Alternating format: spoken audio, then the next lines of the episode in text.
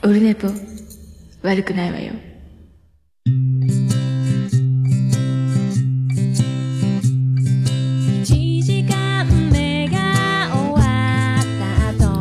はい、オルネポでございます。11月28日土曜日でございます。えっ、と、311回ですね。今日は眉チャレンジ、シャープ11もあります。で、タイトルにも一応入れてますけど、うんと、今日ざっくり年表を振り返ろうと思っておりますのでよろしくお願いします。でね、あの、毎回ツイキャスの方で生中継しておりますけど、ちょっと最近ずっとあの、遅延がすごかったので、動画はやめてたんですけど、やめ、出すけど、あの、今回は、あの、どうすかね、ちょっと遅延がなさそうな気がしたので、一回、また動画に戻してみました。どうやら、本当に、最近編集を覚えたので、編集をよくするようになったので、えー、オルネポ、編集してんじゃねえのみたいなのが、まあ、生感を大事に、生放送感を大事にやっておりますので、その辺も含めまして、えっ、と、今回はまた、ツイキャスで、まんま同時にやってますせということを、えー出しておこうかと思います。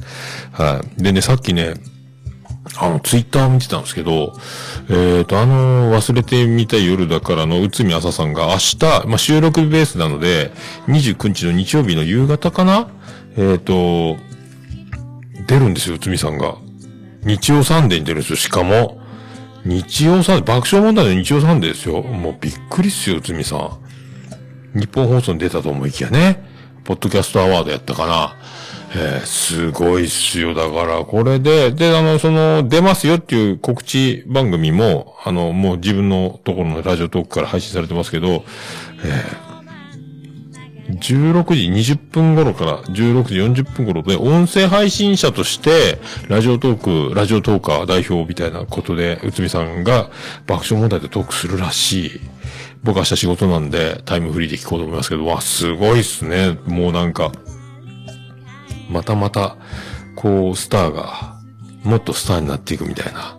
えーでね、おすすめのタイトルは第1回のとかま言ってますから、またこんな話になるんでしょうかね。タイトルもすごいし、中身もすごいので、まあ、どうなるのかわかりませんけども、えー今だから、にわかにね、いろんなところの、いろんな番組で、ポッドキャストをもっと広めるにはみたいなことって結構今議論されたり、その形にして行動するみたいなことはよくありますけど、まあこうやってね、えー、内海さんみたいに地上波ラジオの、その超人気の、すごい聞かれてる爆笑問題の、もう爆笑問題でテレビでも、えっ、と、スターですけど、えーまあラジオスターでもありますのでね、ナインティナインもそうですが、だから、そんなラジオスターね、伊集院光とか、爆笑問題とか、まあそういますけど、ナインティナインとか、ね、出るって、日曜サンデーよ、しかも。よく爆笑問題カーボーイで日曜サンデーの話とかよく聞きますけどね。その日曜サンデー。いや、これはすごいっすよ。こうやってね、あの、まあ、広がっていく。だこの人の番組を聞く、そのアプリがいるんだとか、ネットで聞けるんだみたいなこと、これがポッドキャストにも繋がっていく。ね、ラジオトークだけのアプリが盛り上がるのかもしれないですけども、これがいろんなね、流れでポッドキャストにたどり着くこともあるんじゃなかろうかと思ってます。で、ここ、今日ね、アマンさんからメール来てて、あの、桃屋さんのこと言ってるよっていう、あの、女子慣れが、まあ、えっ、とね、まあ、ほぼ同期っちゃ同期なんですよ。ちょっと後ぐらいに始めたのかな？あの、沖縄からね、女子って、当時女子大生だったっけ？女子大、大学卒業したばっかりの頃にやってたんだっけ？大学の頃よね、多分ね。その後就職したんだもんね。女子になれない女たちっていうね、あの、大人気、ポッドキャストがあるんですけど、あの、ちょうどアズオトがめっちゃヒットして、あずましくない女たち、乙女たちやったっけ女たちやったっけ北海道のね、あの、市垣さんとアリアドネさんがやってた、あの、アズオトに憧れて始めた、え沖縄の、北海道のアズオトに憧れて、沖縄の女子なりが始まるみたいな。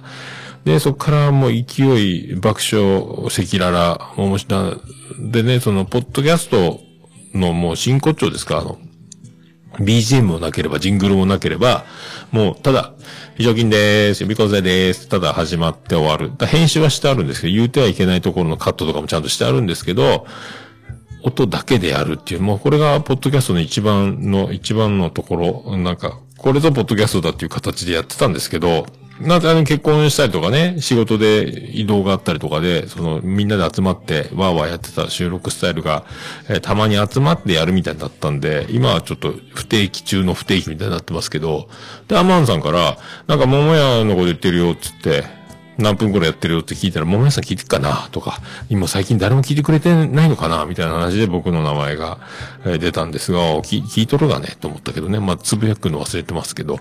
だから、で、そこの、えっ、と、女子慣れもですね、まあ、女子、通称女子慣れなんですけど、女子になれない女たちっていう番組が、えっ、とね、鶴瓶、笑福亭鶴瓶、鶴瓶ね、鶴瓶さんの、えっ、と、日曜日のそれに、リスナーさんから、はがき、メールの投稿があって、それを、えっ、と、番組で紹介されて、あの、ポッドキャストで女子になれない女たちという番組があって面白いですみたいな話を、えっ、と、鶴瓶さんの番組紹介されるってことがあったんですよ。だから、その頃が女子慣れもだからもうね、勢いとどまらず、すげえ多分リスナー数だったと思うんですけど、まあ、そんな時もあったり、だからまあ少なからずとも、その、すごい他のね、主要なメディアというか、まあテレビとまではいかないでしょうが、えーそういうことがあるのでね、こうやって、ちょっとずつ広がっていくこともいいの、だから、なんですか、ずっと、右肩、よ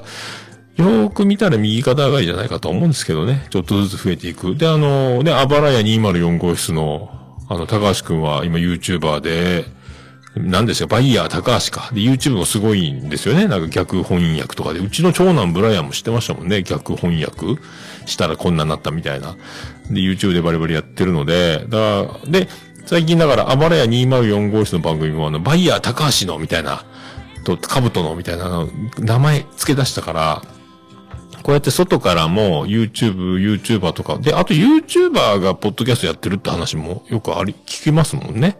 こうやって広がっていくんじゃないですかね。っていうのはもう僕には何もできないというか、ただただ収録を続けていくだけという、そこにいたら、俺もやってるよ、ずっとやってんだ、7年やってんだ、えーっていうね、あの、巻き込まれ、えいい意味の巻き込まれ事故を期待しながら、えいろんな人たちのね、ポッドキャストを外へ向けて、あの、ここにいるよという、えーテルマ方式をみんな、えーやっていく、その人気に便乗していこうかと。えー思っております。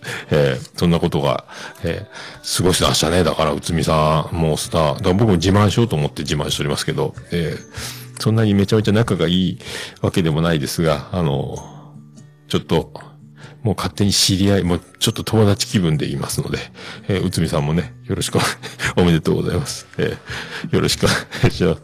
で、そんな中、えっ、と、まあ、先週、北九州で、だからちょうど今頃ですか？えっ、と、ね、6時ぐらいな、今頃ですよ。ちょうど、えー、1週間前の今頃、黒崎駅付近にみんなが集まってきている頃ですよ。僕も電車でもうすぐ到着みたいな頃ですね。大場さんがいて、なおちゃんがいて、たーちゃんがいて、グリーンが忘れ物を取りに行くみたいなところの黒崎駅からが始まるんですが、まあ、そんなね、大場さんも、えっ、と、今回貼っときますけど、あの、2周年、えー北九州の片隅が、なんと、ええ2周年でーす。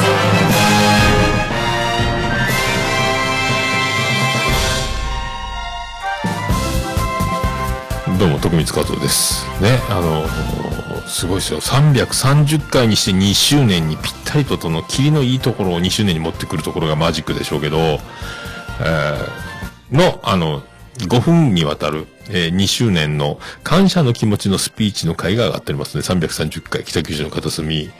えーその中にもあの、僕とグリーンさんのおかげでこんなに始まったとか、いろいろ言ってますけども、まあ、リスナー様のおかげ、そしてゲスト出演してくれた皆様、配信者のゲストの皆様のおかげでございますみたいなね。えー市長みたいな感じの、さすがですね、もうコメディ界のドン、大橋の、えーこの、僕らには追いつかない追いつき、下から下からね、いろいろ、あの、大場さんもね、あの、言ってくれますけど、もう下から完全に関節決めてきてますので、僕もグリーンマーのね、タップせざるを得ないという状況になっておりますけども、もう330ですよ。僕7年かけてトータル配信数が、えっ、と、キレイとオルネポ、シゲモモ、えー昼ネポ、全部込みで、えっ、と、1000回に達しようかっていうところ、もうわずか2年で330回の番組、そして北九州の片隅プラス、北北カフェもあるんでね、もうあっという間にだから、えーね、もう最後は自分のね、あの、持ち前の、えー自分の立場を生かした、えー笑いにオチを持っていくっていうかね、ギャグも入れつつ、コメディーを大場のこの5分間にわたるね、スピーチ。えーもうこのスピーチ風にやるところも一つの、まあ、いわゆる一つの、えーいいボケじゃないかと、えー思っておりますけども、そんなおばさんが2周年を迎えました。もう2年で、4年で、ね、もう700回超えるんじゃないですか。ね、すげえなと思ってます。はい。だからもうそうやってね、あのーまあ、謙虚にね、コツコツとやりながら、それでもう昨日もね、キレイトの12月分、今年最後の収録もやったんですけども、その後のあの、アフターツイキャスとかでも、いや、もう自分なんか自分なんか、もう自分なんかって言うんですけどもうね。で、あの、じゃあ知識すごいじゃないですか、いろいろ知ってて。ね、もう読書家でもあり、映画のね、映画好きでもあり、アニメも、もうね、えー、いろいろなん、し何でも知ってるんですけど、いや、もう自分なんかただのオタクで、その、もにょにょにょにょにょにょにょにょにょにょにょにょっていうね、えーすげえじゃんっていう、こっちからしたらね。えーめっちゃ、それでいて、で、僕とかグリーンとかのその、えー面白さには勝てないとか言ってますけど、もう面白いですからね、最初から。えー その、なんか、自分の面白を、えー気づいていないのか、知っていたのか、そこすら謎ですけども、だから僕ら大場の舞と名付けるしかなかったというね。えーこの前もだからずっと北九州の時もひたすら、ひたすら、えーほとんど一緒に久しぶりなのにもうほとんど喋らず、えーカメラを黙って向け、えー黙ってタイムラインにツイッターに投稿しっていうのをね、延々2泊3日続けて、そして、えー運転にね、えー、たーちゃんのアテンドに、えーもう終始したというこのね、すごい男でございますますね。もう人格者ですね。えー徹底してると思います。だから、えー素晴らしい芸人だと思います。えー師匠ですね、これだからね、芸人的に言うとね、えーそんな大場兄さんがね、大活躍、北九州片隅2周年、おめでとうございます。ということをでございますか。えーまあそんなとこですか。まあちょっと、まあまあ長くなりましたね。じゃあ始めましょうか。えー、桃焼きの桃屋プレゼンツ。桃屋のおっさんの、オールデイズだ、ネッポン。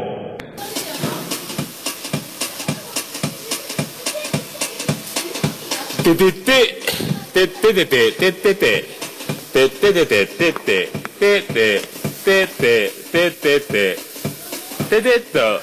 はい、山口県の片隅からお送りしております。宇部市の中心からお送りしております、桃屋のおっさんのオールデイズだ、ネッポンでございます。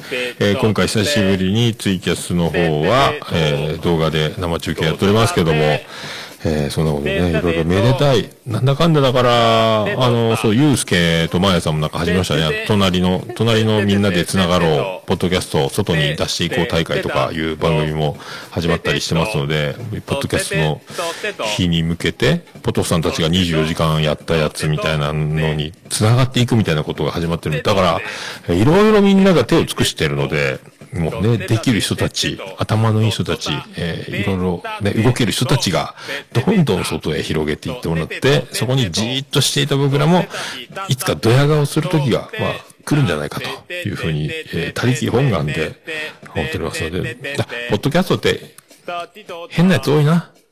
特に、俺ネポ、桃屋。変だな。おかしいな。ごめんな。っていう風になればいいと思ってますんで、えーよろしくお願いします。そんなとこですか。まあそんな311回、よろしくお願いいたします。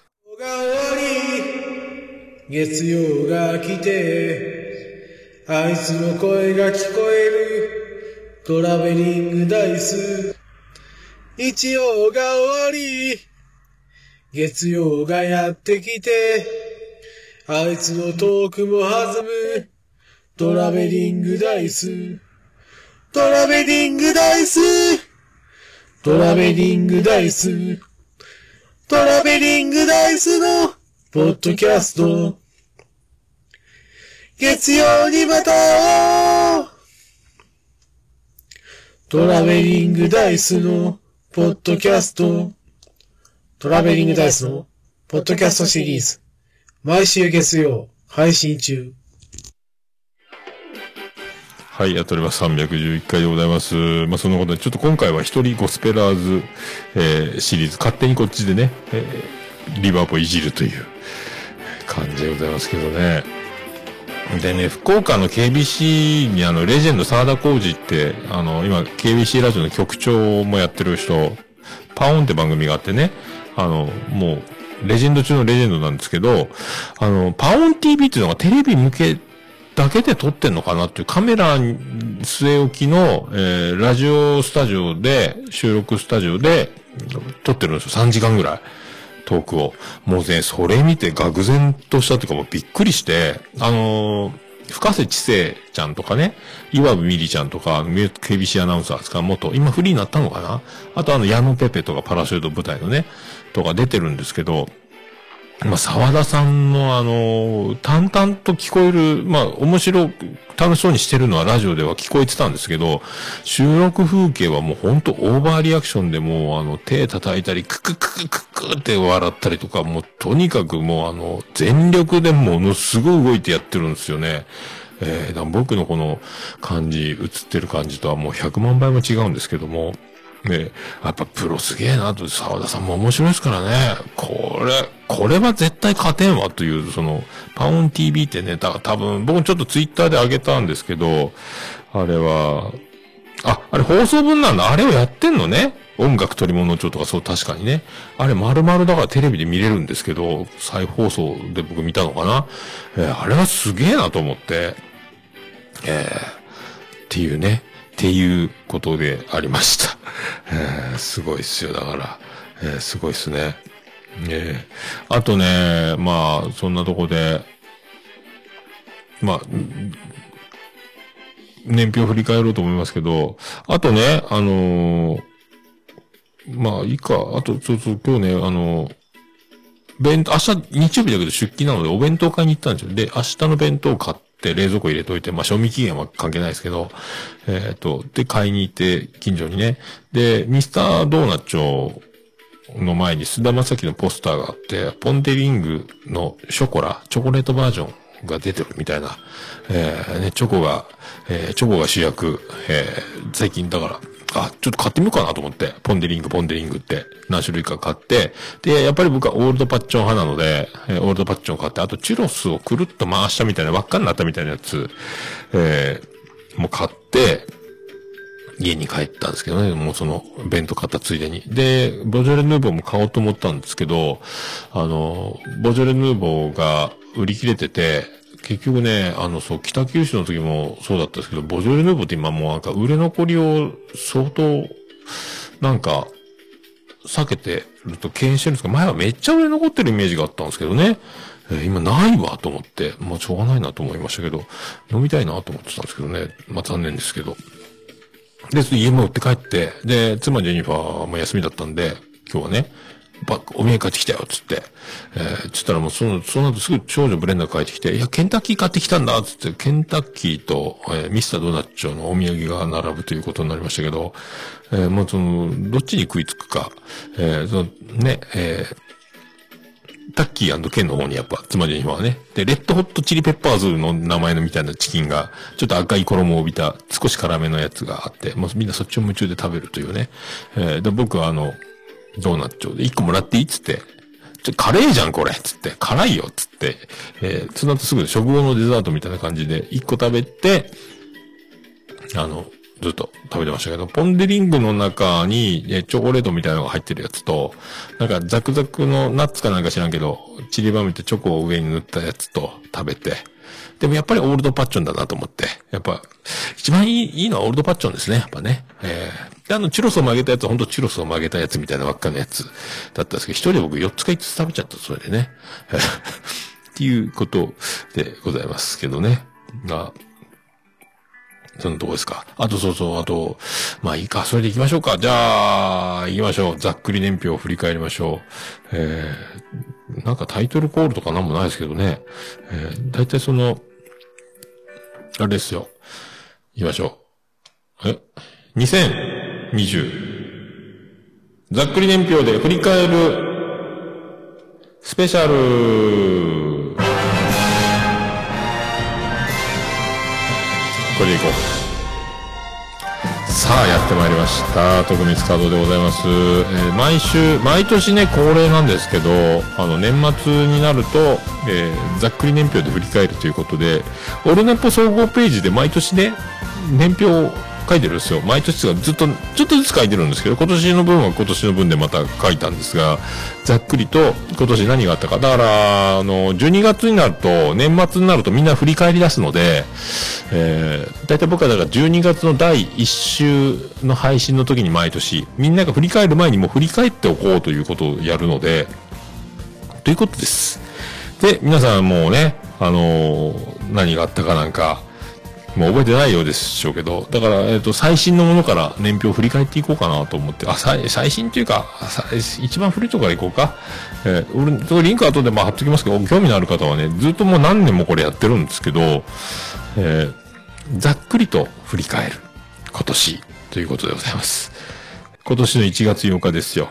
えっ、と、これ、あの、小島城からビッグコーナーが移転、眉チャレンジ配信スタート。264回放送分からですね。眉チャレンジシャープゼロ。これは、えーシャープゼロなので、今日お届けするのが11なので、12ヶ月で11回プラスゼロで、まあ12回毎月やりましたということを。これをだから去年末、キラキラに行って、じゃあ始まりますね。どうしましょうか？頑張りましょうか？みたいな感じの音声をちょっとだけ取って流したってやつです。ここから始まりました。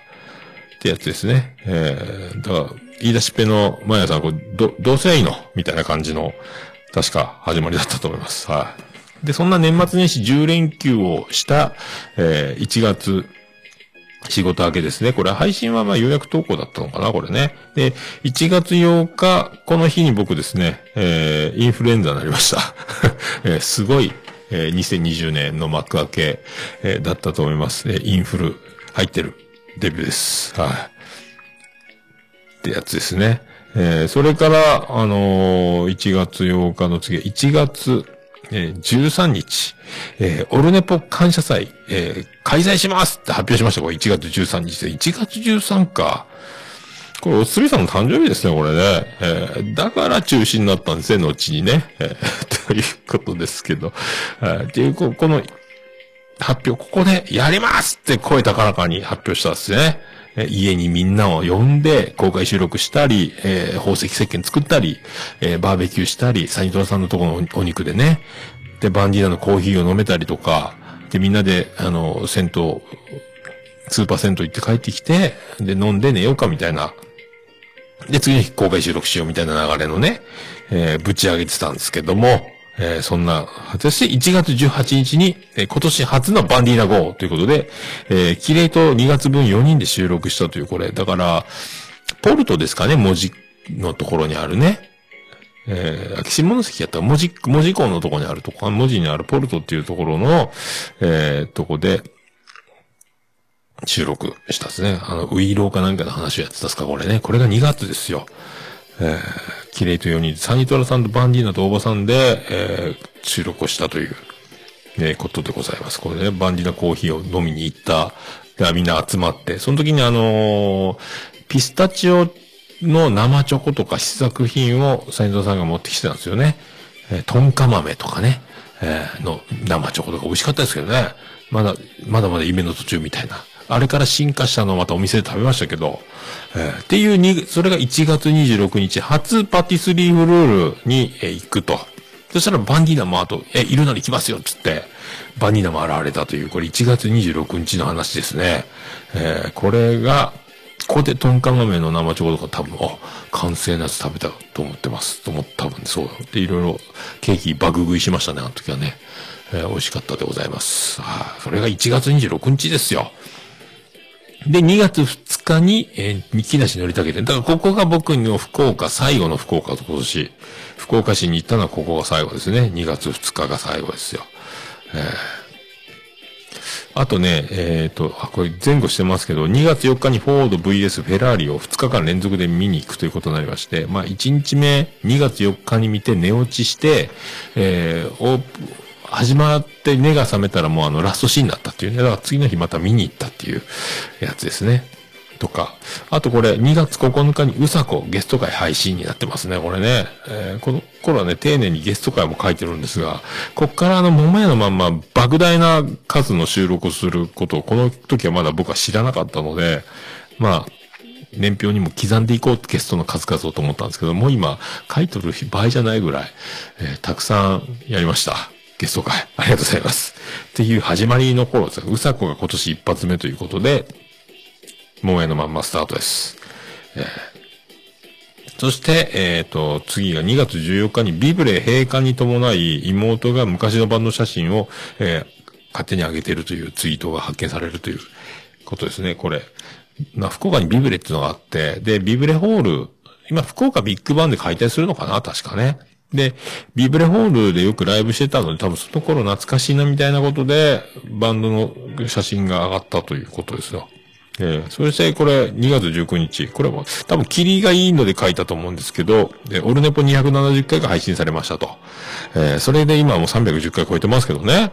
えーそれから愚者の宮殿グッズありがとう、閣下っていうことで、これね、2月21日に、えー、各家からね、たくさんあの、おしゃれな愚者級グッズが届きまして、で、あの、また、プロ野球選手名鑑もね、またいただいて、っていうことで、いろいろあの、もうね、ああいうことをしてくれる各家のこのきめの細やかさと、もう気遣い、えー気いざ、気遣いですね、これね。えー本当本当感謝しております。もう、また、愚者級のおしゃれさと人気とね、もう各家が欲しいものは全部手に入れてる各家ですけど、まあ、お、別荘に温泉みたいなのもありましたっけね。なんかすごい、カッカすげえよ。一回カッカにも会ってみたいですけどね。もう、スター中のスターですからね、これね。えー、ありがとうございました。そして、今度はまた2月22日、えー、次は翌日ですね。バンディーナ号、トロアメゾン。これが最後のバンディーナになるのかなトロアメゾンが。近所ですけど、山口のね、山陽小野田市だったかなあの、ロールケーキみたいなやつの有名なとこ。何やったっけ？あれ名前はシューロールやったっけな？えっ、と、そこにバンディーナ号がコーヒーの、えっ、と、出店してた、そこに、えっ、と、僕とおばさんと、またそこにもサインドラさんも来て飲んだというね。これが2月22日でございますよ。で、えー2月23日が元の隅神社、竜宮の潮付近に虹、しっかり立ち会える。これがスターの宿命ということで僕が、元の隅神社って今ね、確か今、今はね、参拝禁止になってるんですよ。コロナの影響で。あの、鳥居がずらっと山肌に並んでるとこなんですけど、えっ、と、ここでね、竜宮の潮吹きって風向きによっちゃ、あの、岩にぶち当たって、あの、垂直に潮が吹き上がるっていうのがあるんですけど、それにたまたま見れない日もあるっていうんですけどね、この前妻ジェニファーが行った時は見れなかったって言ってましたけど、ちょっと規模小さめだったっ。僕の時はもうバーチコーンってもう上に吹き上がって、で、ついでに虹がその吹き上がったしぶきに太陽の光が当たり、ふわーって虹が出るという動画をこれ載せております。リンク貼っておりますというやつです。はい。で、この後、えー2月27日に、えーパティスリーフルールよりトンカ豆ピスタチオ生チョコが、あ来た。これ、クルビンで来たのが家に来たのかなこれね。確か。えーっていうで、あの、これインスタに上げてるやつのリンクが貼っておりますけど、えーでも確か送って、送ってもらったやつかもしれないですよ、これね。えーありがとうございますっていう。これ多分届いたやつでしょ。っていう写真を上げております。綺麗かったですね。これあの、岡山さんデザインのロゴっていうかマークね、もうついてるっていう袋に入れてもらって、ってやつです。えーで、続きまして、3月15日、えー、3週連続藤もっち号スタート。藤もっちのゲスト会が3分割でお届けされました。えーあと、ここの3月15日、サブスク GO でございます。ついに僕 Amazon Music 始めまして、これも愛子の曲、解禁だったということで、もうあの、手に入れるということで、サブスク導入しました。えーで、ついでにこれ、えー、あの、ゆうすけさん、オルネポがポッドキャストデビューという衝撃に加え、緊急収録、緊急配信、愛子座談会っていう、これだから、あの今ね、あのゆうすけがですよ、だから、えー、まだ僕はゆうすけさんと呼んでる頃ですよ、これ3月15日はね。えー、これが、初、ポッドキャスト、出演。だツイキャスとかでいろいろやってるのおなじみの、あの、ゆうすけが、ポッドキャストにゲスト出演初めてしたのがオルネポだっていうことですか？ポッドキャストデビューがオルネポだったってことですよ。だからね。もう今じゃそんな歴史も、もう記憶もないんじゃないですかえー、今少し不思議な糸で大活躍のね、えたまにツイキャスもやりゃ大盛況の。で、そのなんか隣の、ね、隣のポッドキャスターは、で、繋がったらいいことありますか？楽しいですよっていう、なんか、やつ。えっ、と、YouTube とか、ポッドキャストをやるみたいなやつも始まっております。えー、っていうことですよ。で、3月24日。あ、これ、C シャープちゃん、C シャープちゃんゲスト収録、4月5日配信っていうことですね。えー、これだから、C、不協和音、不和音、C シャープさん。八部九さんですね、だからね。えー、レントよりなおゆく、レンクリの、えー八部九ちゃんゲストで、えー、舞い上がった、えー収録をしたということで、年表に入っております。で、3月29日が、これ、12チャンネルアナログミキサー、えっ、と、SM58 今使ってますけど、この、映ってるこの、12チャンネルのアナログミキサーと、この SM58 ってマイクを導入したと。えっ、と、これは、オルネポ感謝祭で同時に4人まで、えー公開収録でマイクが使えるように、収録できるようにということで買ったんですけどね。それまでは、あの、2チャンネルミキサーを使ってたんですけど、えー増量したんですよね。ああ。で、これ、アナログなんですよ。だからね。えーまあ、あの、オーディオインターフェースを信じられないということで。で、ボイスレコーダーで今何録音してるというやつですね。これも、まあ、リンク貼ってますけど、収録機材こんなの使ってますっていう、あの、オルネポ収録機材配信などあれこれ編っていうやつをリンクで貼ってますので、こんなの使ってこんな風にしてますみたいなのが書いてます。えーそして4月6日、えー買った、えー、1週間ぐらい後ですね。えー、オルネポ会社で中止発表ということ。やっぱ無理やん、これ。っていうね。その前に、今月の方も、あの、おのぼりさんパレードの大阪のやつ、中止とかね。えー、まあ、これもうずっとこれ続いてますから、今なんね。えー、そして4月25日に Audacity のノイズ除去を覚えるという、こう記念すべき、えー、こっからノイズのないオルネポが、ホワイトノイズがなるべく抑えられた、えー今の音質で配信されるに、えーなりました。ただね、このミキサーにつなぎ出してから、こうやって音割れがひどくなったんですけどね、ちょっと原因の調整が難しいので、なかなかこれがね、うまいこといかないんですけど、こう、いうな感じになるんですよ。未だにです。そして5月1日。なんであの時放送部、サラエボショック収録ということ。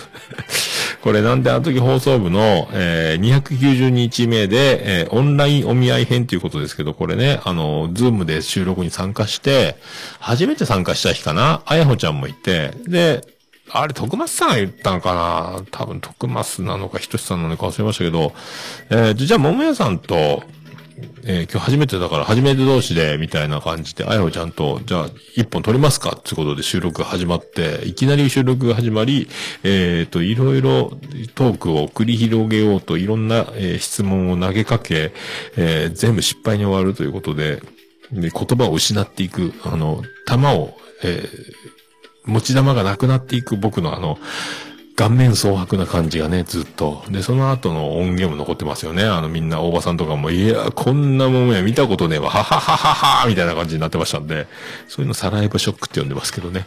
えーこれが、なんと5月の出来事でございます。はい。それとですね、5月14日がこれ、ナインティナイオールナイトニッポンとして再スタート。えー衝撃のね、公開説教から、で、もう一人じゃ無理だという岡村さんのあの時の今と比べりゃ、もうこうなるかっていうぐらい違いますけど、もうね、あの時はもう、もう面白いこと言えなくなってましたから、ね、面白いこと言う仕事の人が、やっぱこう追い込まれて、本当にピンチになったっていう状況でしたけどね。えーでも結果、だから、まあ、結果今ね、良かったと思ってます。はい、っていうのが、あと5月30日、オルネポ感謝祭。オンライン、オンラインの部開催が5月30日ですよ。だから結局もうオンライン飲み会しようや。ということで、えっ、と、出演予定だった人たち、みんなでね、あと参加する予定だった人と、まあ、出演してもらう予定だった人たちみたいな、えーみんなで飲み会した。このオープニングにこの285回のね、えー放送分の最初にその飲み会の最初の乾杯の模様みたいな一くだり、えっ、と、音源載せてますので、っていう感じですよ。そして、ガッと飛んで、8月13日、Amazon プライマーの Netflix GO でございます。これでアニメの熱に、アニメ熱への日が昇るって書いてますけど、こっからですよ。まだ8月の出来事なんですけど、こっから僕はアニメを死ぬほど見て、最近ちょっと忙しくて見れてないですが、ね、えドメスティックな彼女の残り3回の続きが気になったままですけど、えーそっからね、もう、バイオレットちゃん見たり、いろいろ見ましたけど、京アニ関係からだからね、えーそして、9月10日、博多弁おじさんスタートでございます。まあ、最近、まあ、受けてるでおなじみのね、おつみさんが調子乗っておりますけども、博多弁おじさん、えーもう3回ほどやりましたが、また、12月も1回撮ると思いますので、えー編集が大変なんです。えーもう言うちゃいかんこといっぱい言うので、えー、P 入れたりね。えーあれじゃもう、もう短くし、1時間1本勝負で撮ってもいいかなと思ってますけどね。どうしても長くなっちゃうんで。あともアフターで配信だけ、えー放送終了後のお楽しみみたいな、えー配信だけでやるのもいいかなと思ってますけどね。ポッドキャスト版はその中の、えーよりすぐりの1時間を、ぎゅっと、1時間を編集したら30分しかないってこともあるかもしれないでしょうけど、まあ、そんな感じがいいかなと思ってます。はい。でね、これ9月3 13日。9月だったっけ ?10 月とかもっと、そんな気がしたけどな。えー、9月13日に、えー活液放炎おじさん爆誕ということですけども、えー、これ本当かな？あの、右肘がすげえ腫れた日なんですけど、もう2ヶ月前のことなんですかね。まだね、やっとやっと、あの、肘が違和感なくつけるかなっていう感じ。ちょっとも怖いくらい。だからギターもまだ怖くて、カラオケばっか歌ってますけどね。この時はもう何が起こったのかわからなかったです。肘がすげえ腫れて痛かったですね。で、そして9月28日がアニメジョニー、スタ初配信ですね、これね、新コーナーというか、まあ、新番組というか、え結果的に3回見に行ったバイオレットちゃんの話をここでするという、まあ、今度次ね、あの花をやろうかと思いながら、結局撮る暇がなくて、アニメジョニー一回こっきりで今止まってますけど、えまた何かね、そのあの花か、今見てる、あの、どめかのか、とかね、あのまだこれから先見るものをどれか一本紹介、アニメを見たよっていう。まあ、あとはもうこの箱番組じゃないけど、こうやって本編の中でやるのもいいのかもしれないですけどね。えーまあちょっといろいろ、でもこれはやりたいなとずっと思って、あなんか何かについて語るってなかなかやらないので、いい練習というか勉強になるんじゃないかと思ってね。この時も確かね、もうすっげえ途中でもう止めたくなりながらやってましたね。これダメだと思いながら喋ってましたけど。えーまあとにかくお蔵入りなしのシステムで今までやってきたので、そのまま完走しましたけどね。だいぶ編集したと思います。はい。で、10月23日、岡村隆史結婚発表オールナイト日本で発表。えー、しかも、矢部博之誕生日。えー、しかも、愛子ゲスト。しかも、入籍が10月10日っていう、これね、あのーすごい、この日のね、サプライズだったですね。愛子が、たまたま、えっ、と、番宣というかね、あの、シングル発売の、もう、ゲスト、番宣で入るの決まってて、そこにちょうど勝ち合ったっていう、だから、あの、山ちゃんの時と同じパターンで、愛子すげえな。で、愛子の誕生日が、いい夫婦の日であるというね、えーことですよ。すごいっすよね。それで、あ、そして最後、これ。えーこれ最近のね、11月21から23で聖地再び、ナウターちゃん、初対面。そして、グリーンオーバーさん、はやたこ、バンディーナ、お久しぶりということで。で、これ、あの、ググリーンのツイキャスも、一応貼っております。えー、っていう、まあ、今年をざっくり振り返るとこんな感じですか？えー、そんな感じですよ。だからね、これで思ったのは、その、たくさん大場さんとかに写真撮ってもらって、桜さんもね、そうですけど、えー写真写りと動画写りっていうのを僕考え、特にね、なんてやり口がないので、もうちょっとちゃんとあの、映るようにした方がいいかなと。写真の写り方もね、何もどうしていいかわかんないですけど、もう女の子とか特に写り方上手ですよね。だから、何か、写真、芸人さんとかも満面の笑みで写ったりとか、インスタとかでもね、写真とかありますけど、なんかね、えー考えた方がいいのかなっていう、あの、ツイキャスとかで僕、まあ、なんて男前なんだろうと思いますけど、自分を見てね。すげえ男前じゃん。これ48歳に見えないよ。とか、なんて男前なんだろう。顔でかいなんか、スマホの画面が小さいからわかんないっていうぐらいなんですけど、もうちょっとあの、えーテレビ的な感じにはできないにしても、なんか動画映りのやり方っていうのもちょっとね、あの、音声媒体をやりすぎてるから、この動画に対する、その、何もないんですけど、ノウハウがね、もっとちゃんと面白く、えーそれでいて素敵、好きってなる女子がなるぐらいの映り方をした方がいいんじゃないかとか思ったりしておりますけどね。でも考えないかんなとか。えーなんか、つくづくその、上がる写真とか、ツイキャスで動く自分の動画を見たりとかすると、特にそういうふうに、えー思った次第でございますよ。えまあそんなとこですか？あーもうピナスか。え、初々しかった頃のゆうすけさん。ああ、最初のね。え今ではブサイク扱いに出し抜けやろうと言われてる。そう。確かにね。えーそんな感じね。ビッグバンでね、ビブレコア、新しく建て替え中、今建て替え中か。えーああ、そうそう、ウイロー、それから切れ長の方でウイロー70盛り上がったんだった。熊さん、宮さんの代わりに出た。ああ、なるほど。そういう、あ、切れ長でもね、ウイローのこうのってあったか。まあ、そんな感じですか。ええまあそんな感じ今年をざっくり振り返らせていただきました。えー今日は長い回になりそうですね、これね。えーまあそんな感じでそんな曲いきたいと思います。ツイキャスもちょうど時間切り替わるかなえーそんな曲。さあ行きましょう。ビアンコネロで G にも至らず。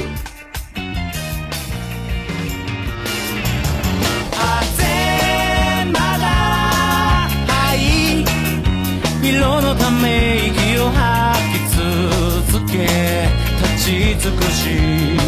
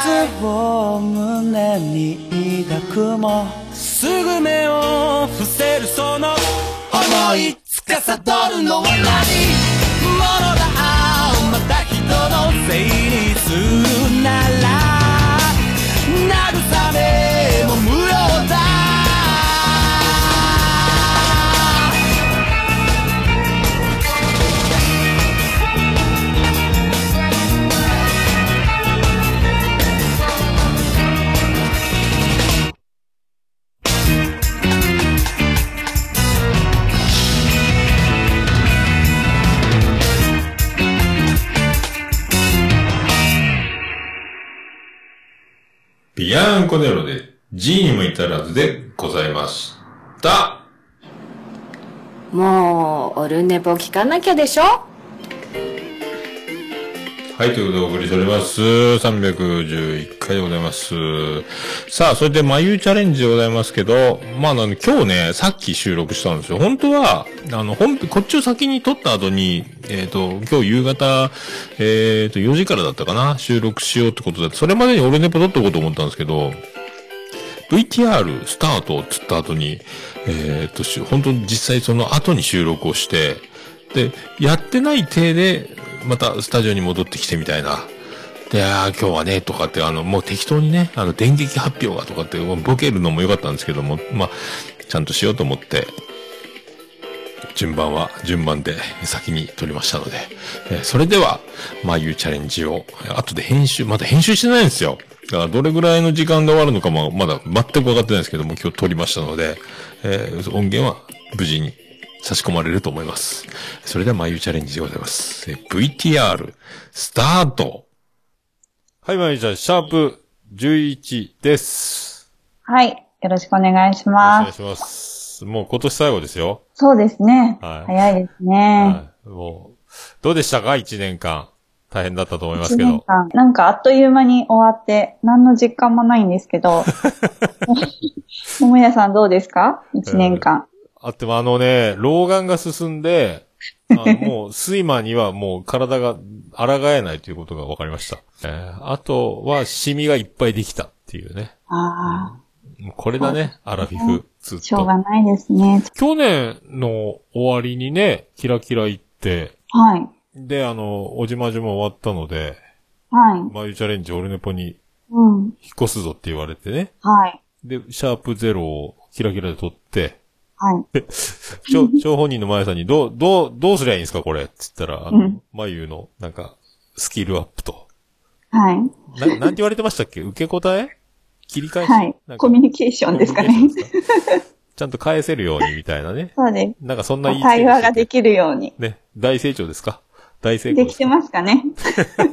えーあれからね、1月からずっとやって、10シャープゼロ入れてね、そうですね。だからまあ、おじまじょから入れたら2年になるんです丸2かね。になりましたね。今日も号泣するという流れでよろしいですかね。そうですね。1年の締めくくりなんで、泣いて終わろうかなと。あの、誰からも長文のお便り来てませんけどね。あの、はい。一自分で人でじゃあ、わナックスイッチどっか探してもらって。かりました。はい。それでは、始めましょうか。はい。はい。よろしくお願いします。お願いします。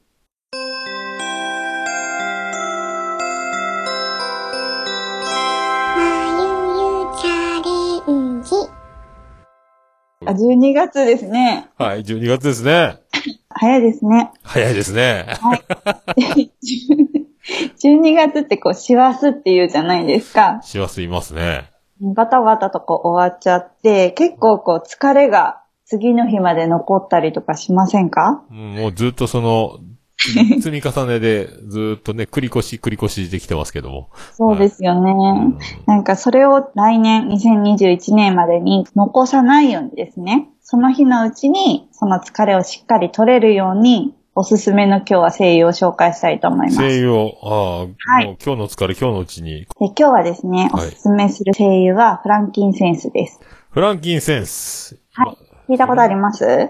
いや、フランケンシュタインは知ってますけど。ああ、フランちょっと違うんですけどフ。ランキンセンス？はい。フランキー堺でもしぐらいしか知らないですね、僕は。ああ、声優。はい。そうなんですよ。フランキーは何ですか？フランキンは何でしょう？フランキンセンスっていう名前です。フランキンね。金です。の横棒じゃなくて、和音の、うん、うんね。そうです。おーフランキンセンス。はい。これはだから、おしゃれなシュタイン君っていうことですか？えっとですね。えっとですね、私は殿下の宝刀、えっとですね。はい。これはですね、観覧科の植物で、また難しい。観覧化がもう字が出てこないですよ、これ。あの、カタカナです。観覧。あー、カタカナで観覧か。はあ。あんまり聞いたことないですよね。聞いたことないです。この植物って。日本ではこう馴染みがないんですけど、うん。それはなんでかって言ったら、この観覧科の植物っていうのは熱帯とか亜熱帯地域で育つ植物なので、お日本では馴染みがないです。で、この大エチオピアとかケニアとか、こう、アフリカの上の方、ほうほうほう東の上の方ですかね。そこら辺で育つ植物になります。へえ、アフリカ、エチオピアフリカの上の方。はい。なるほど。じゃあ日本ではね、ないね。そうなんですよ。で、このフランキンセンスが大体木なんですけど、あ、木なんだ、これもね。木ですう。ん。大体高さでいくと、3メートルからまあ7メートルぐらい。そんなに高くない木です。ティーツリーよりは低いってことね。そうです。2階建ての家の屋根ぐらいの2階の屋根ぐらい。なるほど。木ですね。距離がまあ6メートルなので、まあ2、木よりちょっと低いぐらいかな。もう3メートルか7メートルぐらいの木の幹、幹にこう傷をつけたら、白いこう樹液が出るんですよ。あ、これもまたそういうことか。で、その樹液が固まったものが樹脂って言うんですけど、この樹脂から精油を取ります。で、どんな香りかって言ったらですね、あの、木の樹脂から取るので、まあ、ヒノキのような香り、木の深い香りの中に、こう最後ですね、嗅いでいくと、最後にほのかにこう、柑橘系の、まあ、レモンのような、爽やかな香りがこう、ふわっときます。ええじゃあもう、ヒノキ風呂にレモン浮かべちゃった感じか。あ、そんな感じなんですよ。だから結構日本人好きだと思います、この香り。おー、ヒノキの香りね。柑橘系。はい。とってもいい匂いなんですよね。おー、なのにアフリカなのか。そうなんです。で、この、さっき言った樹脂がですね、うんえっ、と、樹液が、普通なんか透明なイメージがあるんですけど、うんフランキンセンスの樹液ってこう乳白色なんですね。ミルク色なんですよ。うん、へえ。そうなんです。日本語名でフランキンセンスのことを乳香樹って言います。へあの、え。乳白色の乳に香る木です。入香？樹。樹。樹木の樹です。樹木の樹。入香樹。はいへはいえ。フランキンセンスか。はい。このフランキンセンスはですね、クリスマスにもすごいぴったりの香りで、それはなんでかって言ったら、昔からも宗教儀式とかには欠かせない香りとして使われてきました。へえ。宗教にも使ってたんだ。はい。最初はですね、まあ、イエス・キリストの誕生、あ、クリスマスってそもそも、まあ、キリストの誕生をお祝いする日じゃないですか。うん。で、そのキリストが生まれた時に、東方の三白紙って言って、まあ三人のですね、先々術、先生術の博士が、キリストが生まれたことのお祝いに来るんですよ。ああ、た誕生日というか。はい、そうです、そう誕生のです。祝いに。おめでとうって言って、先生、占い、はい占いみたいでしょ占いみたいな感じですかね。占いの人の博士うん。占いの人博士。大博士、大占い師ね、だけね。そんな感じです。うんで、その三人がですね、それぞれこう、贈り物を持ってくるんですね。誕生日プレゼント。うん。で、それが、一つがフランキンセンスです。もう一つがミルラ。これは、ミルラは私が、えっ、と、おじまじょの時に、眉チャレンジで紹介してます。へえ、繋がってんだ。はい。おー ミルラ。ミルラ。うんはい。ミルラは、あの、ミイラの語源になったよって言って説明してるんですけど。あーなんか聞いたことあるなはい。記憶が蘇ってきた。はい。で、あともう一個が黄金です。黄金？完全金属？はい。おーで、この、これ贈り物。そうです。偉いこの三人の博士がですね、フランキンセンスとミルラと黄金、それぞれをキリストの誕生日お祝いとしてこう持っていくわけですよ。フランキンセンスは何を意味していたかって言ったら、こう偉大な預言者を意味していたんですね。ええ、木なのに？はい。うん。これ樹、木を持ってたの？樹脂です。樹脂樹を、これ樹脂を持ってたの？で、ミルラはって言ったら大商人、商売人をイメージしていたもの。大商人。え、はいフランキンセンスが占い預師言者。預言者？偉大な預言者ですね。偉大ながつくの？うんへで、ミルラがまあ商人、大商人。ん。うん。で、黄金がこの世の権力者っていうのを象徴してたって言われてるんですね。この世の権力者。そううんもう、じゃあこれ、すごいじゃん、これ三つ当たると。はい。で、キリストにですね、この字どれがいいですかって言って選んでもらったら、あ、選ぶんだ全部くれるんじゃなくて。なんですよ。どれがいいって言った時に、キリストはですね、フランキンセンスを選ぶんですね。そういうことですね。なんです。だから、あの、キリストは偉大な預言者として、こうなったっていうふうに言われてます。ああ、そういうことか。あなたの落としたのは金の斧ですかみたいな話じゃないってことね。ですよね。ううんうんうん。ん。で、このように、まあ、キリスト教の儀式だったりとか、古代エジプトの儀式とか、もうこのフランキンセンス、この樹脂をですね、直接こう、火で焚いてですね、香りをこう、部屋に充満させている。ええ樹脂を焚いて、香りをで、その充満させる煙にいいい香りが、黙々と立ち上ってるので、それをこう、空間に香らせるように。はあ、素敵ね。そうなんですよ。で、やっぱりこの当時、キリストにその黄金と一緒にですね、うん。価値のあるものとして、フランキンセンスだったりミルラっていうのは扱われているんですね。うん。ということはすっごくとっても貴重なものだったし、その権力を持った人でしかこう扱えない高価な香り。ええフランキンセンスも。はい、そうなんですよ。あとは、世界三大美女ってわかります？え、えっ、と、斎藤由紀、長澤まさみ、吉永さゆり。はい、そう国内ですかね。僕ですね。あと、アン・ハサウェイね。えー最近覚えた。あーそうですね綺麗ですねプランナのね。えーまあ、これ4台ぐらいにしときましょうか。それ桃屋さんのですね。うん、せ世界ね。はい。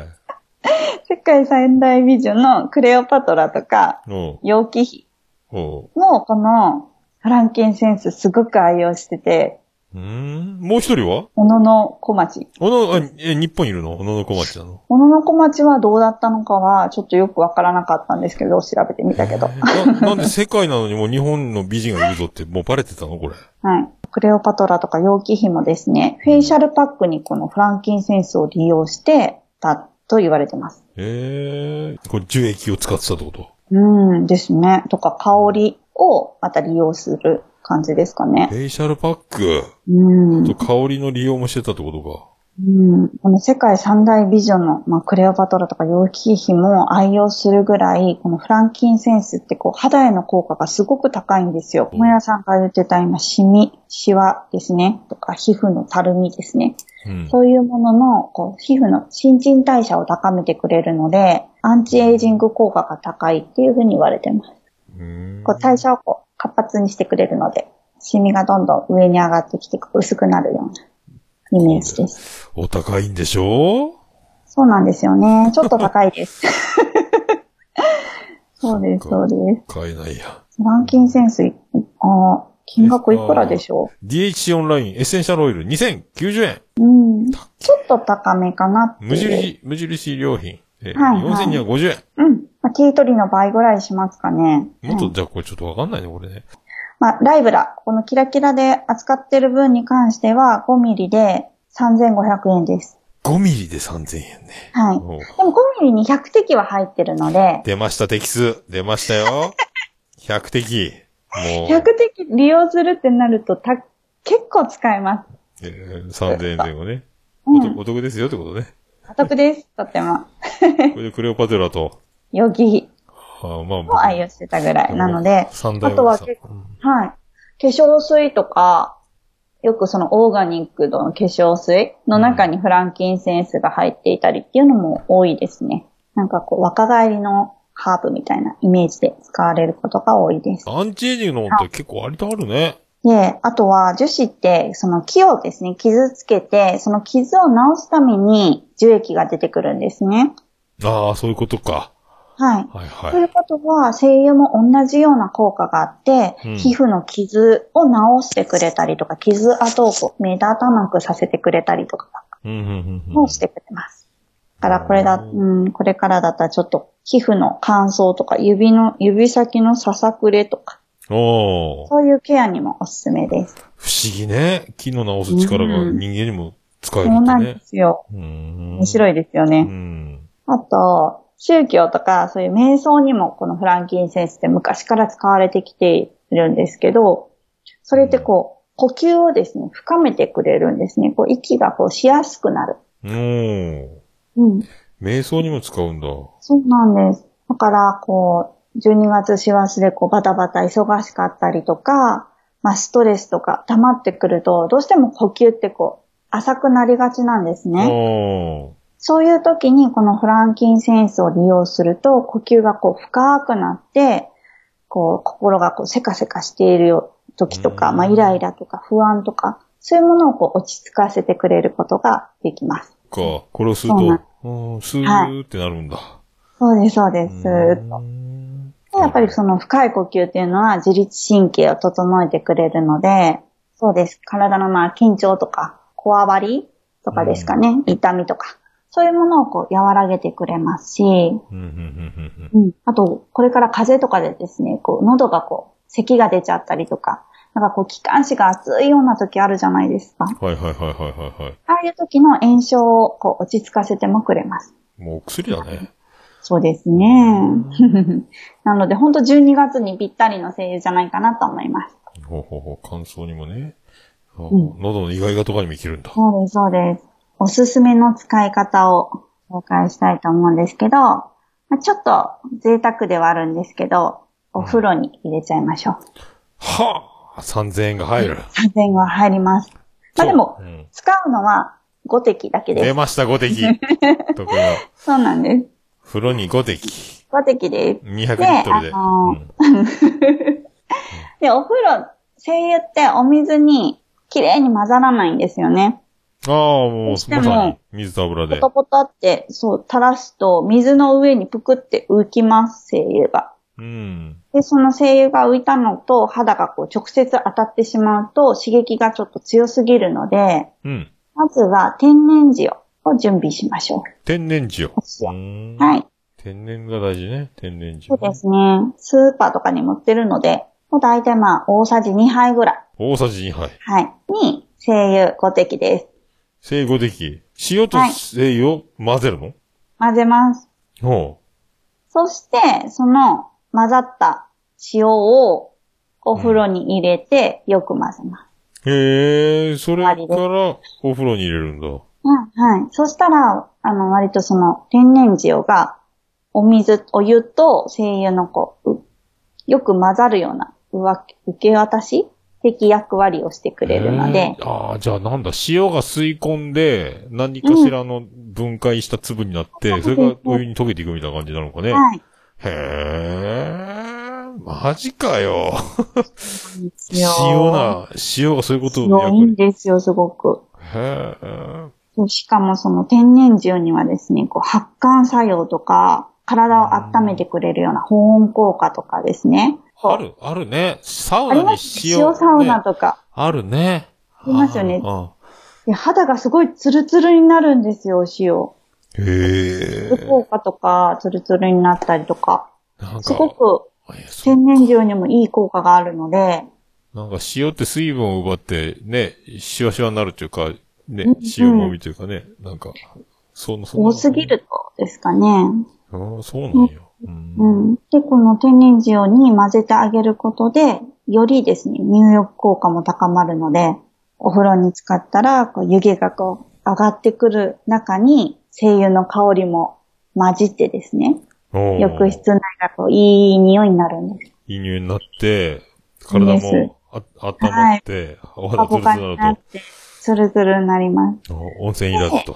はい。しかも、血流が良くなってるから、そのお湯に、なんていうの、皮膚からですね、うん精油がどんどん中に、体の中にこう入っていって、血液の中に精油成分が入り、こう全身を巡ってくれるんですよ。ええ、皮膚から入るんだ。入ります。ええ、で、全身へ。すげえね。はいすげえんです。か完璧じゃん。すげえんです。完璧やね、これ。はい。やっぱり体も温まると緊張もほぐれるし、血流も良くなって、その老廃物のうんが流れも良くなるから、さらにこう内臓の働きも良くなったりして、うーん疲れが取れますので、ぜひやっぱり一日の終わりにゆっくりお風呂に入ってもらいたいなと思います。なるほど。お風呂入られてます？だいたいね、寝落ちしながら、ポッドキャスト聞いてることが多いね。うん、お風呂の じゃあ朝方入る感じですか？シャワいやいや、もうでも最近なかなかね、お湯、そう、朝方、夜中起きて、ちょっと使って出るみたいなことあるけどね。なるべく安めの入浴剤を入れてやっておりますけど。あ、おに入浴剤入れられてるんですね。入れておりますね。えー、内臓にもいいの？いいです、いいです。その内、自律神経がまあ整うんですよねうん。リラックスすることによって。そうね。で、内臓の働きっていうのは自律神経でこう調整しているので、うん。アップします。そうか。割とリラックスってしないよね。そうなんですよ。今みんなこうリラックスじゃなくて、せかせか働いたりとか、こう緊張状態がずっと続いてるような状態なので、でも外は疑いの眼差しでね、えー、過ごさないかんからね。そうですね。うん今年とか特にですね。そうですね。なかなかこうリラックスできないから、本当一日にちょっと寝る前だけでもいいので、お風呂に入るとかですね、いい香りを嗅ぐとか、それだけでも本当リラックスできますので、なるほどね。うんはい。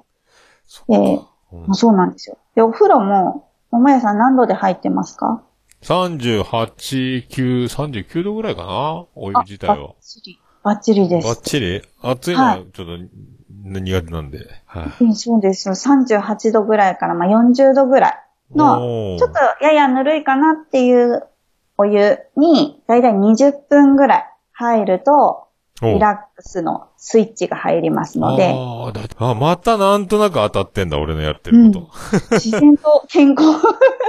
さすがだがね。高いのかもしれないです。高いね、これね。うんうん。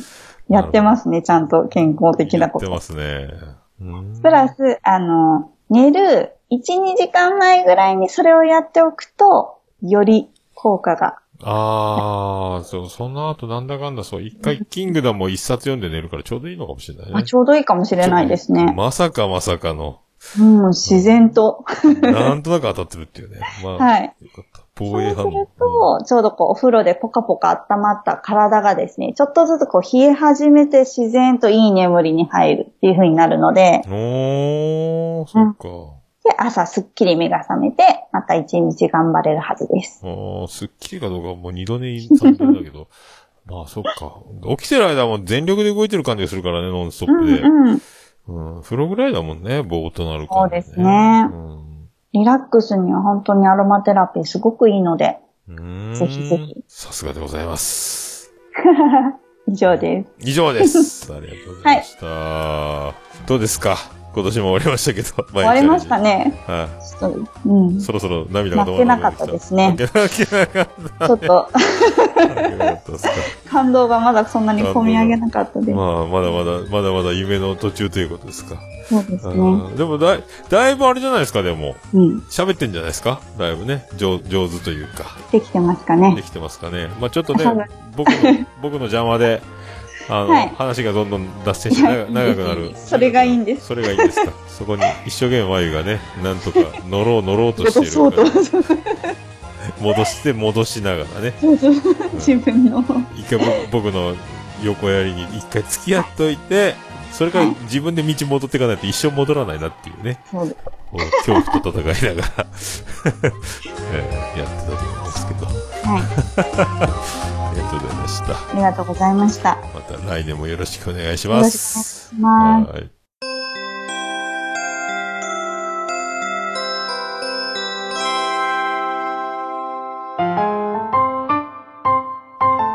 はい、まゆさんから大切なお知らせがあります。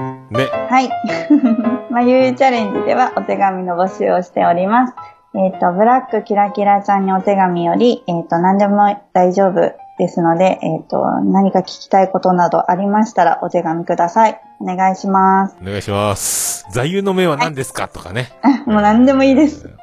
SS ステディ割りの質問をね。はい。あそうそう、SS ステディさんにゲストで呼んでもらいましたので、よかったら聞いてください。ーガチガチ、ガチガチステディね。はい。あー緊張してるくせにあの、ボケ放り込んでくるところが、ね、ガチガチステディの持ち味なんで。あー前よりでも堂々としてましたね。本当ですか？よかった。パスとか言ってたね。難しいの放り込んでくるから。あーなかなかね。またあの、可愛い眉が出たんじゃないかと思いますよ。ステディの力なのか、たまたまなのか、だと思いますけど。いステディさんのトークのおかげですね。や、大大丈夫ないですよ、ステディ。ね。そんな感。じ。一応じゃあ SS ステディも貼っときますので、はい、お願いします。ね、あの、もうガチガチステディって今度番組名変わるらしいんで、GG ステディに変わると思いますんで。はい、あのね、ピージを目の前にすると緊張する男ステディが、堂々と眉のところまで出向いはいて録音して、はい収録してきたという、あの、えーすごい自分に厳しい男ステディのね、番組を聞いていただければとはい。思います。かわいい。はい、ここでは聞けない可愛い眉に会えるかもしれません。はい。は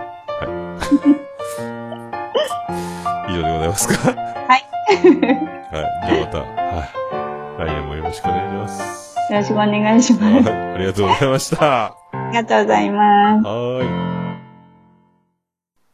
はい。で、えー、終わりましたけども、いかが、いかがだったでしょうか？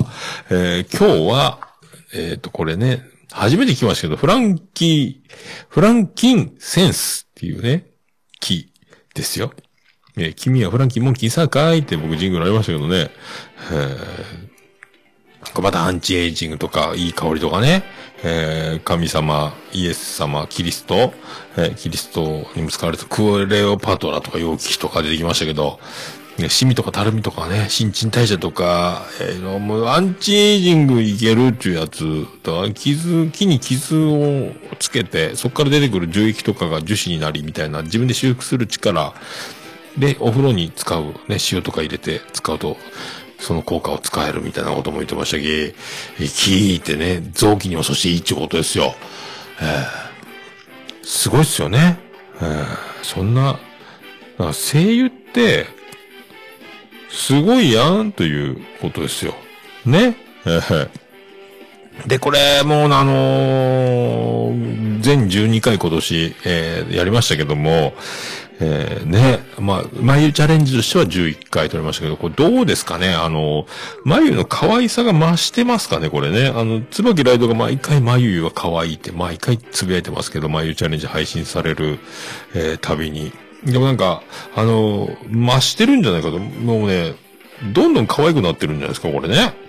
じゃあ、緊張が取れて、リラックスしてきてるのか慣れてしまったのかだから、あの、本当の眉がだいぶ出るようになったんで、眉100%に近づいてるのか最初は眉30%とか20%ぐらいだったのが、今もうほぼ全力に近くなってきたのが、7割、8割くらいまで、いつもの眉が、いつもの眉というか日常のやつ、普段のやつが出てるので、もう、可愛いが隠せなくなってきたのかもしれません。えそんな眉チャレンジ。また来年も、えー毎月やれると思いますので、またその時ね、またどんどん可愛くなっていくでしょうから。で、あの、お便りを、とにかく、えーお便りを待ってますということだったので、えーよろしくお願いします。その他、もろもろね、あの、サロンの情報とか、えっ、と、ホームページ、あの、リンクも貼っときますので、この眉チャレンジのコーナーのところを、えー見ていただければと思います。はい。ということで、眉チャレンジシャープ11でございました。さあ、それでは、あのコーナーへと行きましょうか。出ませんか？出ますか？出ますか？行きましょうか？はい、行きましょう。ハッシュタグ、オルデポ。ハッシュタグオルネポ、クリス・ペブラです。はい、ハッシュタグオルネポでございます。ツイッター、ハッシュタグオルネポでつぶやいていただきました。ありがたいつぶやきを紹介するコーナーでございます。さあ、最新から遡っていきたいと思います。え、ケンチさんいただきました。え、310回拝聴長編。楽しい。身のあるえー、北九州 GoTo、あっという間、ワイン寝落ち事件ずっと言われそう。えー、でも、めげないおっさんが、おっさんさんがすごい見習おうということで、祝日本シリーズ、ソフトバンク日本シリーズ優勝ということありがとうございます。ソフトバンクね、圧勝でしたね。えー、まあ、いいんですよ。もうね、だから、その眉チャレンジでも言いましたけど、もうあの、眠、お酒を飲んで眠たくなったら、もう止められなくなるんですよ。今まで若い時は、我慢し家に帰るまではね、あの、起きてられたりとかしてましたけど、もう今眠くなったら、ところ構わず、もう寝るということが確定しましたので、路上だろうがバス停だろうがね、下手したらもうあの、上半身服脱いで寝てましたから、もう路上でね。もうやべえやつですね、もう。えーなんとか、まあ、もう、寿命というものが決まってて、僕はいくつまで生きるか、まあ、どういう死に方をするのかまで決まってるとは思いますけど、まだ知らないだけだと思いますけど、この死に方だけは避けたい。まあ、運でしょうけど。はい、まあ、どう、まあね、あの、皆さん見守っていただければと思います。ありがとうございます。えー、次、北北カフェからいただきました。3連休の北九州珍道中お聞きいただきありがとうございます。オルネポとグリーンさんのツイキャス録画も合わせてぜひということで、これは北北カフェのランキングが載っている画像付きですね。36位、レジャーカテゴリー。えー、まあありがとうございますね。ほんとね。大場様々ですよ。あの時はね、本当に MVP は大場さんだと思いますんで、えー、大活躍だったと思います。さあ、そして、サッパちゃんいただきます。今日聞いたポッドキャスト丸に、えーっと、入っております。俺ね、入っております。今回もちゃんと入っております。サッパちゃんに聞いてもらってます。ありがとう。サッパちゃんが今度カレンダー出そうかって言ってましたんでね。多分、あの、ジャブジャブラジオの収録風景とね、あとお姉ちゃんのリオちゃんと一緒に、えー姉妹入浴シーンとかも、あの、追加で5000円払うと袋閉じでそれは手に入るとかいう噂のね、えーサッパちゃんカレンダー作るんじゃないか。ジャブジャブカレンダー。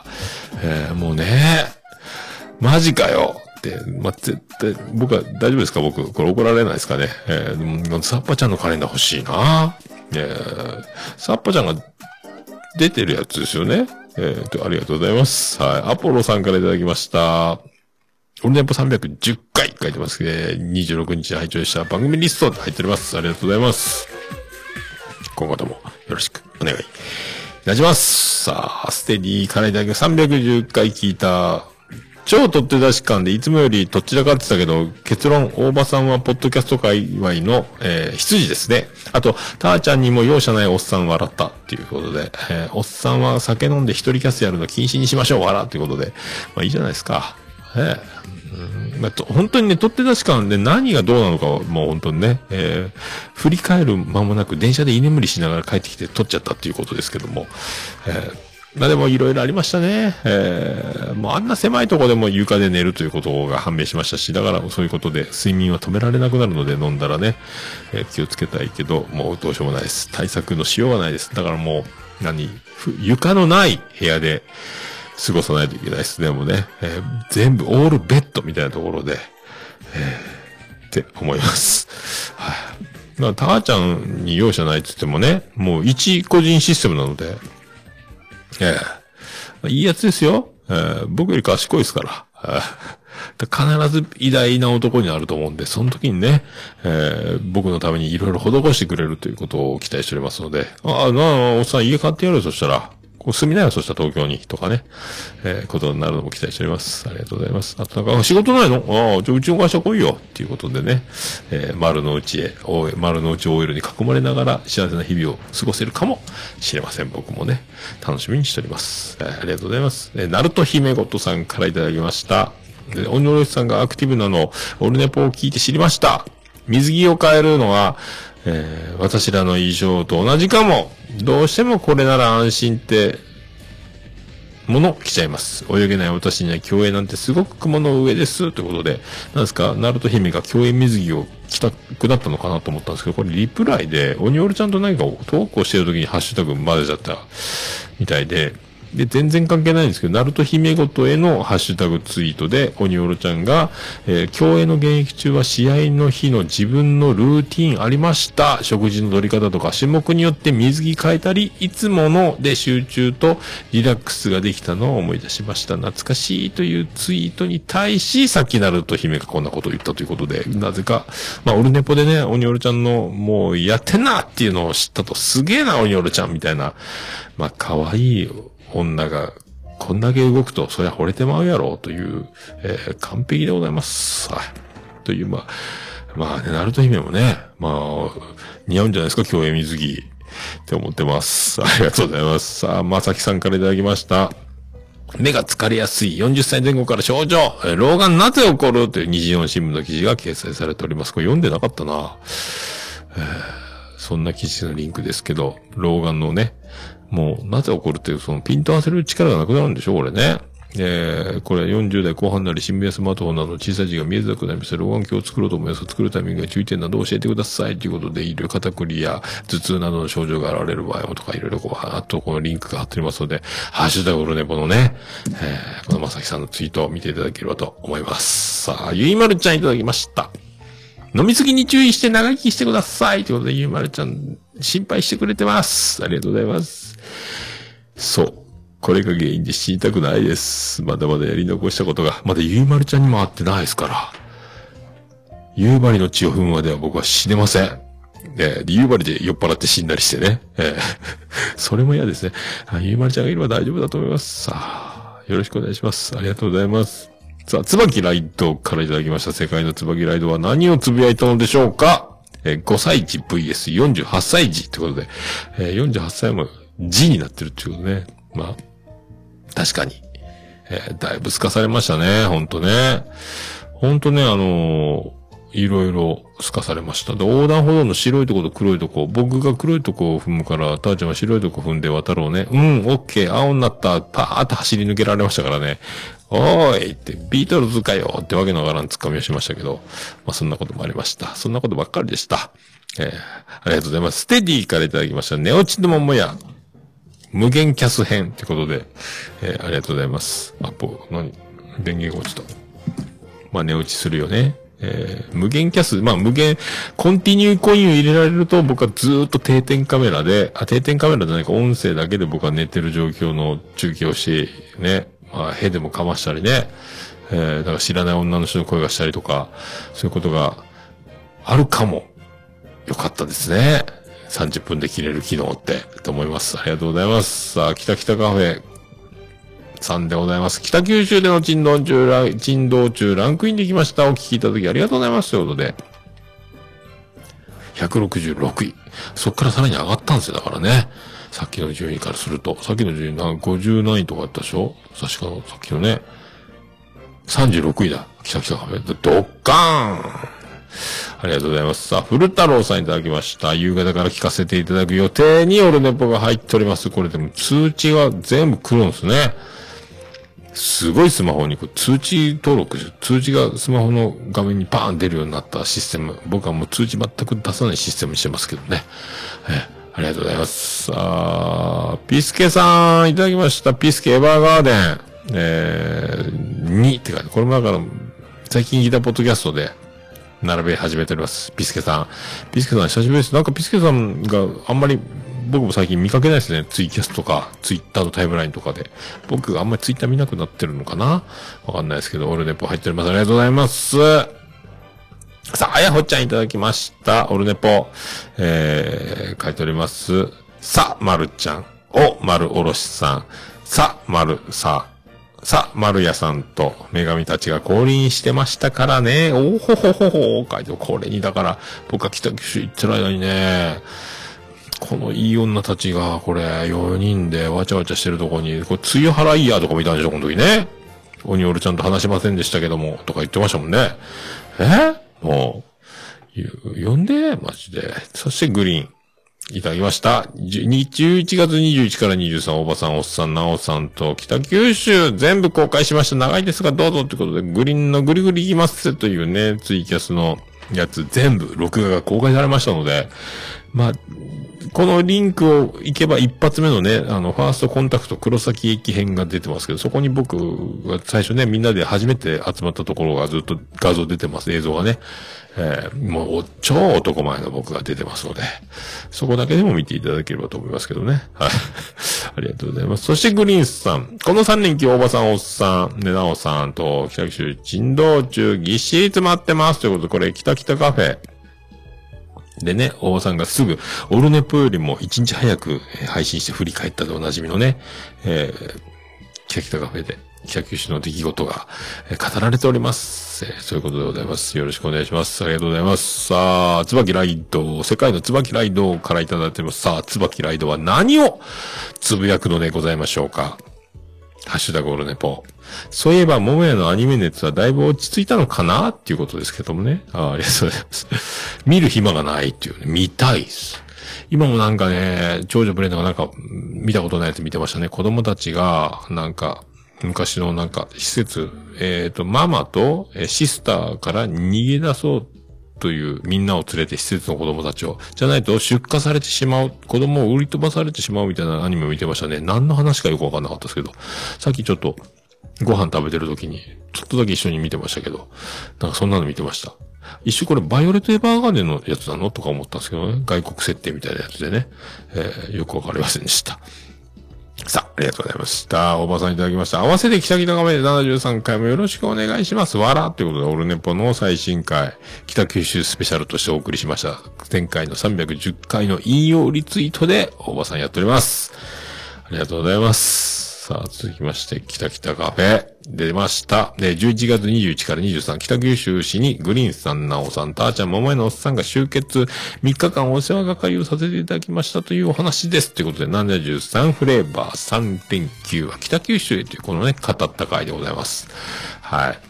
ということでございますよ。ありがとうございます。さあ、世界の椿ライドからいただきました。さあ、世界の椿ライドは一体何をつぶやくのでしょうか？さあ、ハッシュタグオルネポで椿ライドがつぶやいております。さあ、読んでいきたいと思います。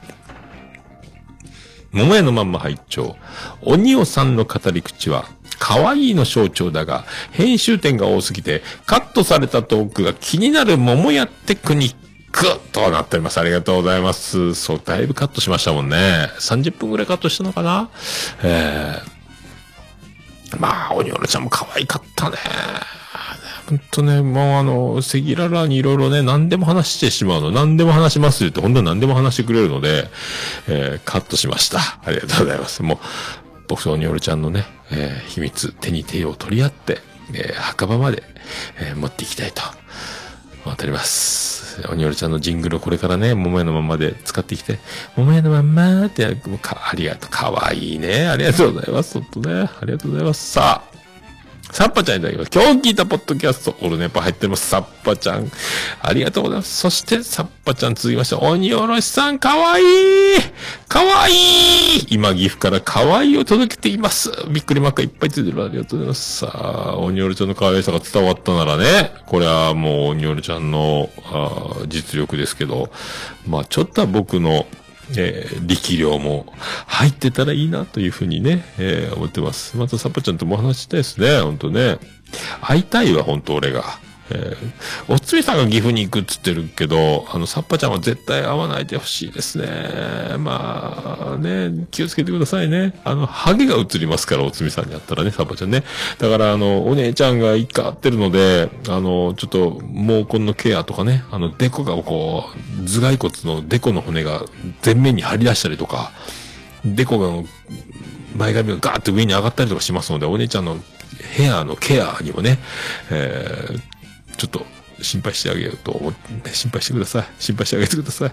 えー、ね、会いたいですね。ありがとうございます。さあ、ナルト姫ごといただきました。ナルト姫は何ですか？でオニオロちゃん大好きですという、これリプライについてます。これはだから、あ、そうですね。桃屋のまま鬼おろしさんの回のリプライで、えー、ナルト姫ついております。ありがとうございます。さあ続きまして、大場さんいただきました。これ、グリーンさん、ナオさん、ターちゃん、桃屋のおっさんを北九州にお迎えし、ただただ楽しい3連休でした。詳細は各番組をお聞きください。わらということで書いておりますけど、書いております。これはもう、これ、あ、これもう通り過ぎたか。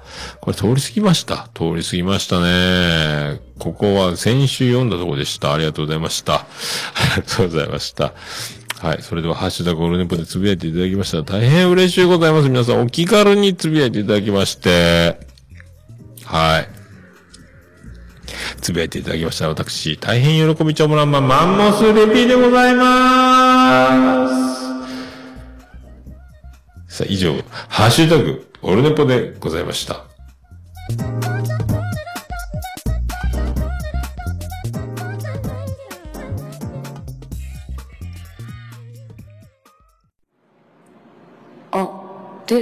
ね、ぽ。いや、もう何ですか？オルネポ好き。私じゃダメ私じゃダメあーえーと、約束のネバーランドだえ、咲夜ちゃん、約束のネバーランドでしょうか？ライドも言っておりますね。モーピー、約束のネバーランドって、みんなネバーランド。無限列車改め、無限キャス、あー何？あ、じゃあ、長女ブレンダーが見てたのは約束のネバーランドっていうやつを見てたのか。なんか女の子が一人か二人いて、えー顔に絆創膏あった、なんかちっちゃい子たち、頭のいいちっちゃい子がね、なんか発信機がどうとか、発信機を壊すやり方を、えーバレなきゃいい、言わなきゃいいって言ったら、まあ、隠し、人は、なんか、言葉だけじゃなくて、目の動き、動向、えー汗、そんなんでわかるんだよとか、えーキャキャキャキャーってあのなんかすごいあの、ね、えーウーピーゴールドバグみたいな人のね、えーシスターが言ってましたけど、また私の部屋に来て、うふふふはーみたいな感じの、あれなんですかね。ああ、そうですか。ああ、サイさんお疲れ様でした。マルシェ。あバンディーナコーヒーもやってたんですよね、今日ね。えー、ありがとうございます。あもうピ、ハッシュタグ忘れとったということで、ありがとうございます。さあ、エンディングでーす。ててて、てててて、ててて、てててて、てて、てて、てて、てて、てて、ててと。はい、山口県の片隅からお送りしました。宇部市の中心からお送りしました。桃屋のさんのオールデイズ・ザ・ネッポンでございました。311回でございました。ありがとうございました。ありがとうございました。まあ、いろいろね、振り返りましたけども、はい、また来年もね、えーまだ今月、今年もまたありますけど、収録は、えーやっていきたいと思います。はい。よろしく、まあ、淡々とね、進めていくとか、いろいろ今年も変わりましたけど、アニメ上にやったりとか、また僕を劇的に変える何かがあるんですかね。まあ、わかりませんけど、まあ、今回はね、オルネポ311回、おじまじょかん、おじまじょ眉チャレンジ、シャープ11、あの、ざっくり年表で振り返る2020スペシャルということで、えー。ありがとうございますそしてね、あの、ジャック・ダニエルメガジョッキスペシャルということで、8時間89分98秒でお送りしましたけども、えーと、今日ね、あの、ジェニマー宮殿に朝行って、えっ、と、なんかね、ウイスキー買ったから取りにおいでって言われて、あれだーって言ったらね、メガジョッキのジャック・ダニエルのメガジョッキと、なんかあの、可愛いマドラー、なんか、ちょっと宝石調のプラスチックがついたキラッと光るやつがついたね、のとか。で、ついでにあの、マッサージチェアを、ロバート・ココがいたので、ちょっとまマッサージチェアでもやって帰ればいいじゃないかって言ったら、ああ、ちょうど腰が痛くてですね、明日も仕事でですね、言いながらマッサージチェア、ストレッチとかをして、やったらもうそのまま寝落ちしてですね、またね、あ、寝とったと思って。えーで、弁当。じゃあちょっと弁当買いに明日の分買いに行くんで、じゃあ帰ります。ごちそうさまありがとうございましたって帰って、で、次に、あの、ミスタードーナツを買ってよ。で、ケンタッキーに負けるということを。まあ、そんな、今日、始まり、えーでしたね。はい。そんな感じですよ。はい。じゃあ、ありがとうございました。また、よろしくお願いします。はい。オルネポ、エンディングテーマで、笹山、ブラック・イン・ザ・ボックス。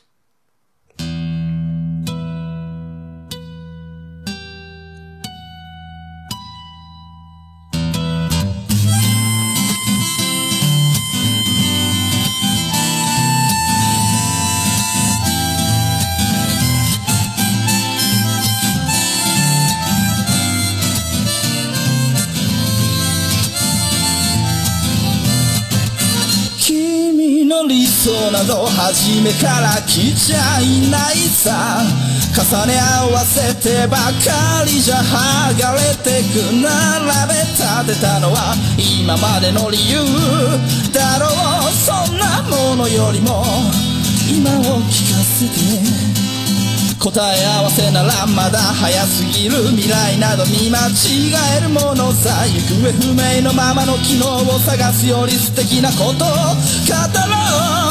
悲しみは分かち合ってゆけるものじゃないブラックアンビューティー鳴らすのさ誰に届くはずもないこの夜を埋める二人だけのわがままなリズムでブラックアンビューティー歌うのさ誰に届くわけもなく消えてゆく。声を拾い集めた継ぎはぎだらけのブルース。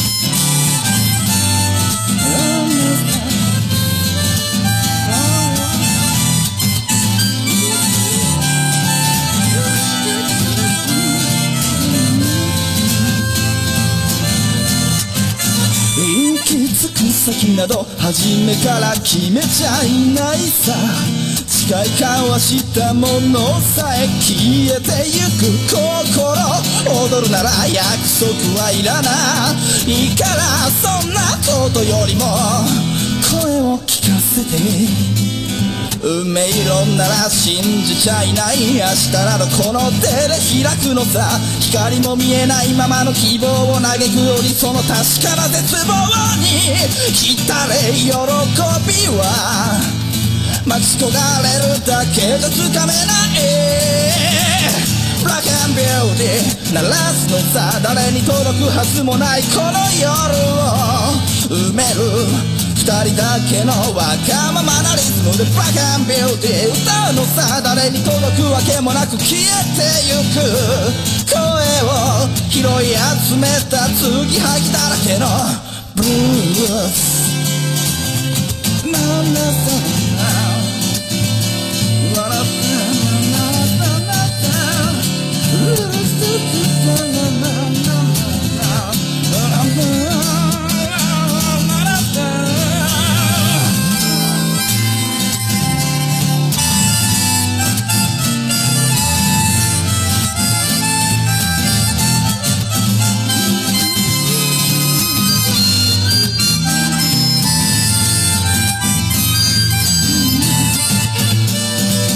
を信じることにも疲れた初めから何もなかったのだろう行方不明のままの昨日から抜け出さずにいたのは僕の方光などどこにもないまして闇などありもしない瞬き一つで変わる。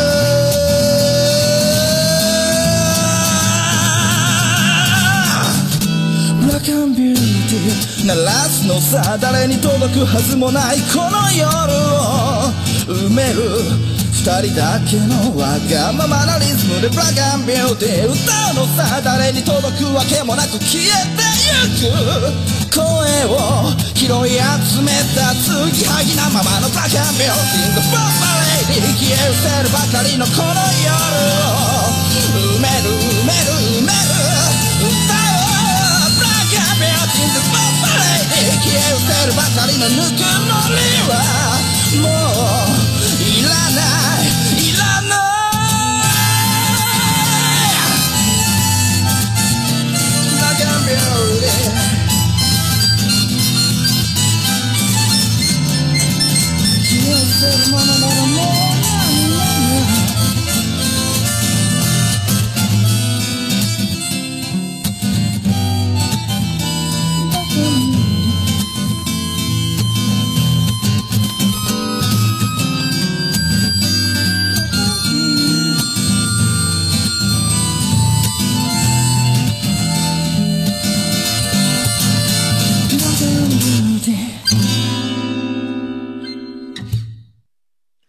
それでは皆さんまた夢でお会いしましょう。あーね